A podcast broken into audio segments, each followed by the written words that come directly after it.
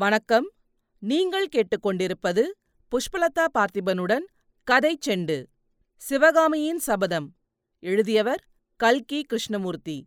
பாகம் இரண்டு. காஞ்சி முற்றுகை. அத்தியாயம் ஐம்பத்தி மூன்று பாரவி இட்ட தீ.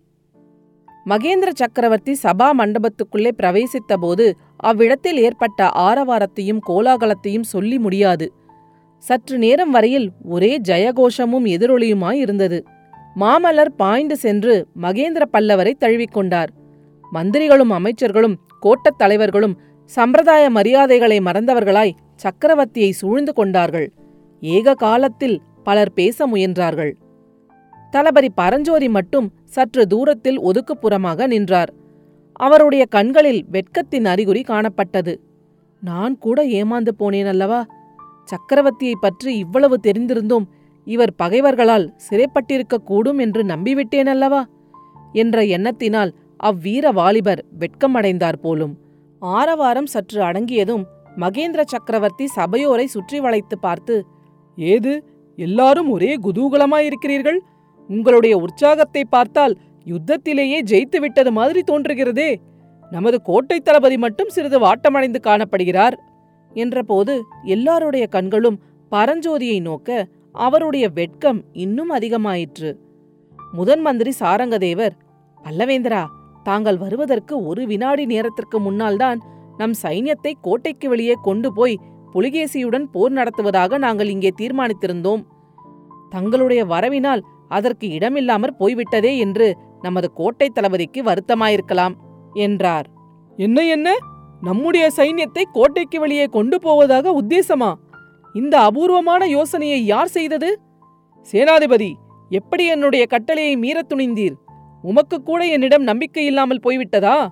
என்று பல்லவேந்திரர் சிம்ம கர்ஜனை போன்ற குரலில் கேட்க சேனாதிபதி கலிப்பகையார் தாழ்ந்த குரலில் பிரபு தாங்கள் பகைவர்களால் சிறைப்பட்டிருப்பதை கேட்ட பிறகு நாங்கள் எப்படி கோட்டைக்குள்ளே பதுங்கிக் கொண்டிருக்க முடியும்? தங்களை விடுவிக்க முடியாத பல்லவ சைன்யம் இருந்தென்ன இல்லாமற் போயென்ன? என்றார். ஆஹா நான் பகைவர்களால் சிறைப்பட்டிருந்தேனா? இது என்ன கதை? என்று சக்கரவர்த்தி கேட்டபோது அங்கே கூடியிருந்தவர்களின் ஆச்சரியத்திற்கு அளவே இல்லாமல் போய்விட்டது. முதன் மந்திரி சாரங்கதேவர் சற்று முன்னால் சக்கரவர்த்தியின் தூதன் என்று சொல்லிக்கொண்டு ஒருவன் வந்ததையும் அவன் கூறிய அதிசயமான செய்தியையும் அதன்மேல் தாங்கள் தீர்மானித்ததையும் சுருக்கமாக கூறினார். எல்லாவற்றையும் கேட்டுவிட்டு ஆஹா நாகநந்தியடிகள் நான் நினைத்ததற்கு மேலே கெட்டிக்காரராய் இருக்கிறார். சற்று நேரம் தாமதித்து வந்திருந்தேனானால் காரியம் அடியோடு கெட்டுப் போயிருக்குமே என்றார் மகேந்திர சக்கரவர்த்தி. பிரபு அப்படியானால் அந்த தூதன் கூறியது பொய்யா? தாங்கள் பகைவர்களிடம் சிறைப்படவில்லையா? என்று சேனாதிபதி கலிப்பகையார் கேட்க மகேந்திரர் கூறினார். அது பொய்தான்.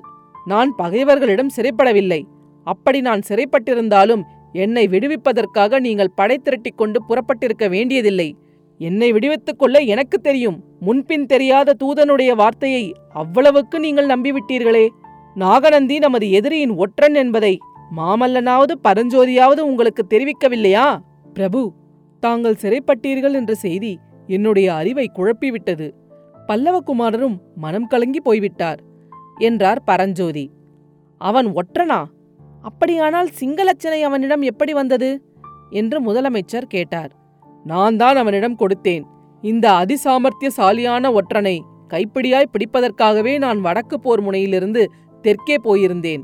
பிரபு எதிரியின் ஒற்றனிடம் சிங்களச்சனை ஏன் கொடுத்தீர்கள்? கொடுத்தபோது அவன் ஒற்றன் என்று தெரியாதா?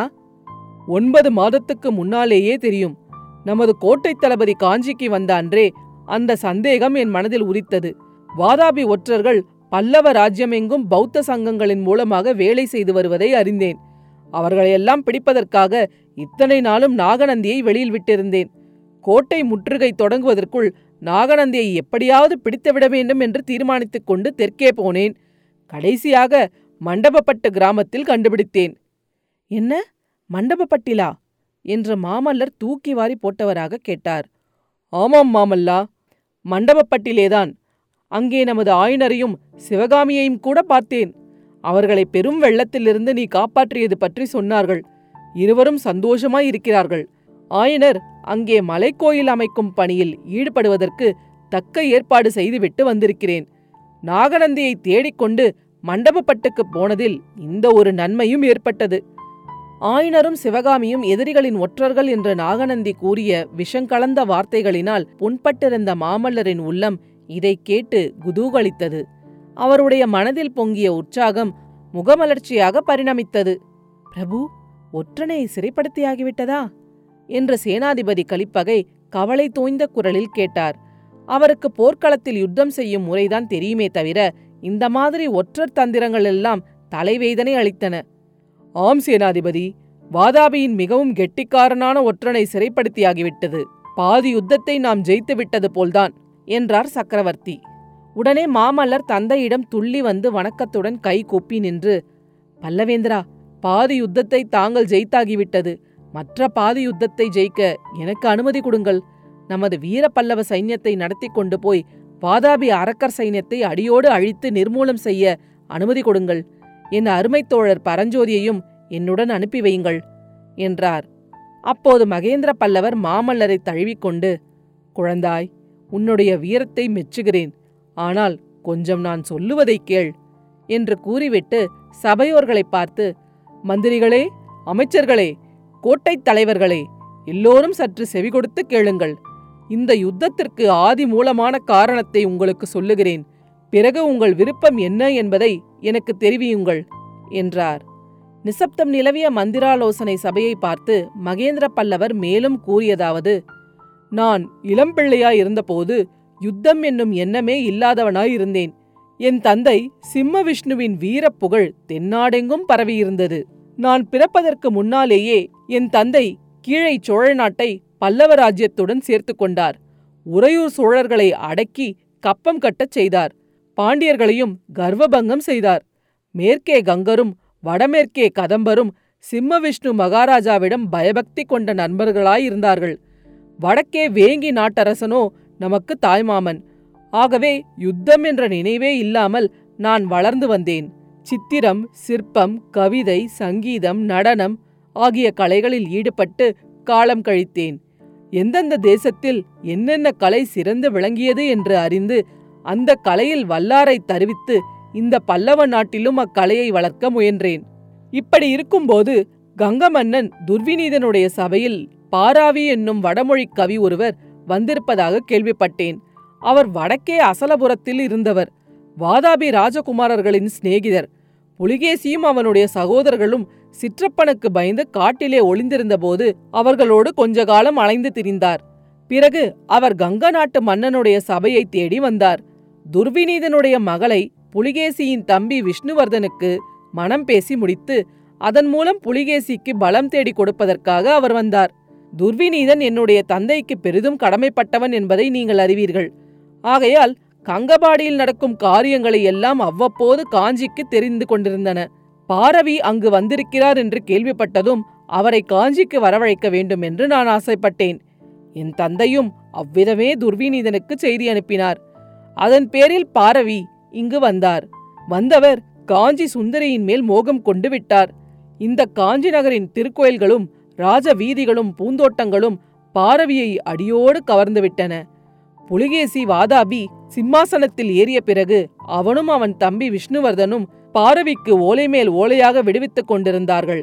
வாதாபிக்கு திரும்பி வந்துவிடும்படியாகத்தான் ஆனால் பாரவி அதற்கெல்லாம் இணங்கவில்லை. காஞ்சியை விட்டு போவதற்கு அவருக்கு மனம் வரவில்லை. புலிகேசியின் ஓலைகளுக்கெல்லாம் பாரவி தம்மால் வர முடியாதென்று மறு ஓலை அனுப்பினார். அவற்றில் காஞ்சி நகரை பற்றி வர்ணனைகள் செய்தார். அந்த ஓலைகளில் ஒன்றிலேதான் புஷ்பேஷு ஜாதி புருஷேஷு விஷ்ணு நாரிஷி ரம்பா நகரேஷு காஞ்சி என்ற ஸ்லோகத்தை அவர் எழுதினார். இதையெல்லாம் அப்போது படிக்கையில் எனக்கு எவ்வளவோ சந்தோஷமாய் இருந்தது.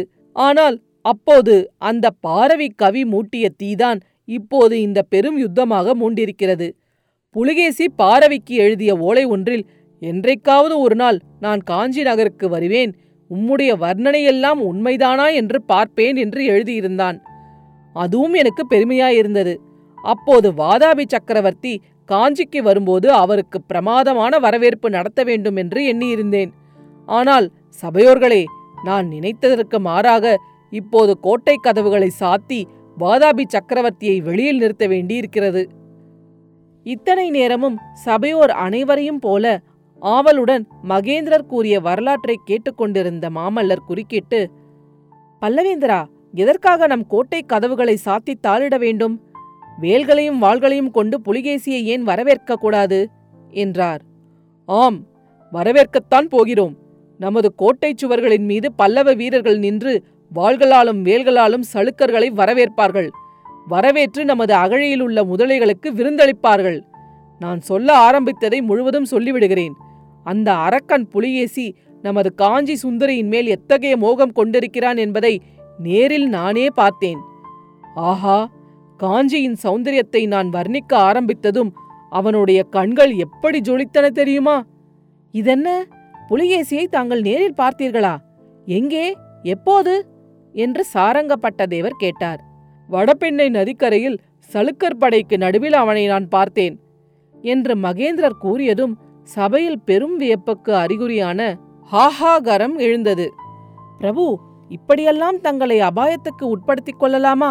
இந்த பெரிய பல்லவ சாம்ராஜ்யம் தங்கள் ஒருவரையே நம்பியிருக்கிறதே என்றார் முதலமைச்சர். அடுத்த அத்தியாயத்தில் விரைவில் சந்திப்போம். கதைச்செண்டு பற்றி உங்கள் நண்பர்களிடமும் உறவினர்களிடமும் பகிரவும். உங்கள் கருத்துக்களை கமெண்ட்டுகளில் பதிவிடுங்கள். உங்கள் கருத்துக்களை கேட்க ஆவலுடன் காத்துக் கொண்டிருக்கின்றேன். நன்றி. நீங்கள் கேட்டுக்கொண்டிருப்பது புஷ்பலதா பார்த்திபனுடன் கதை செண்டு.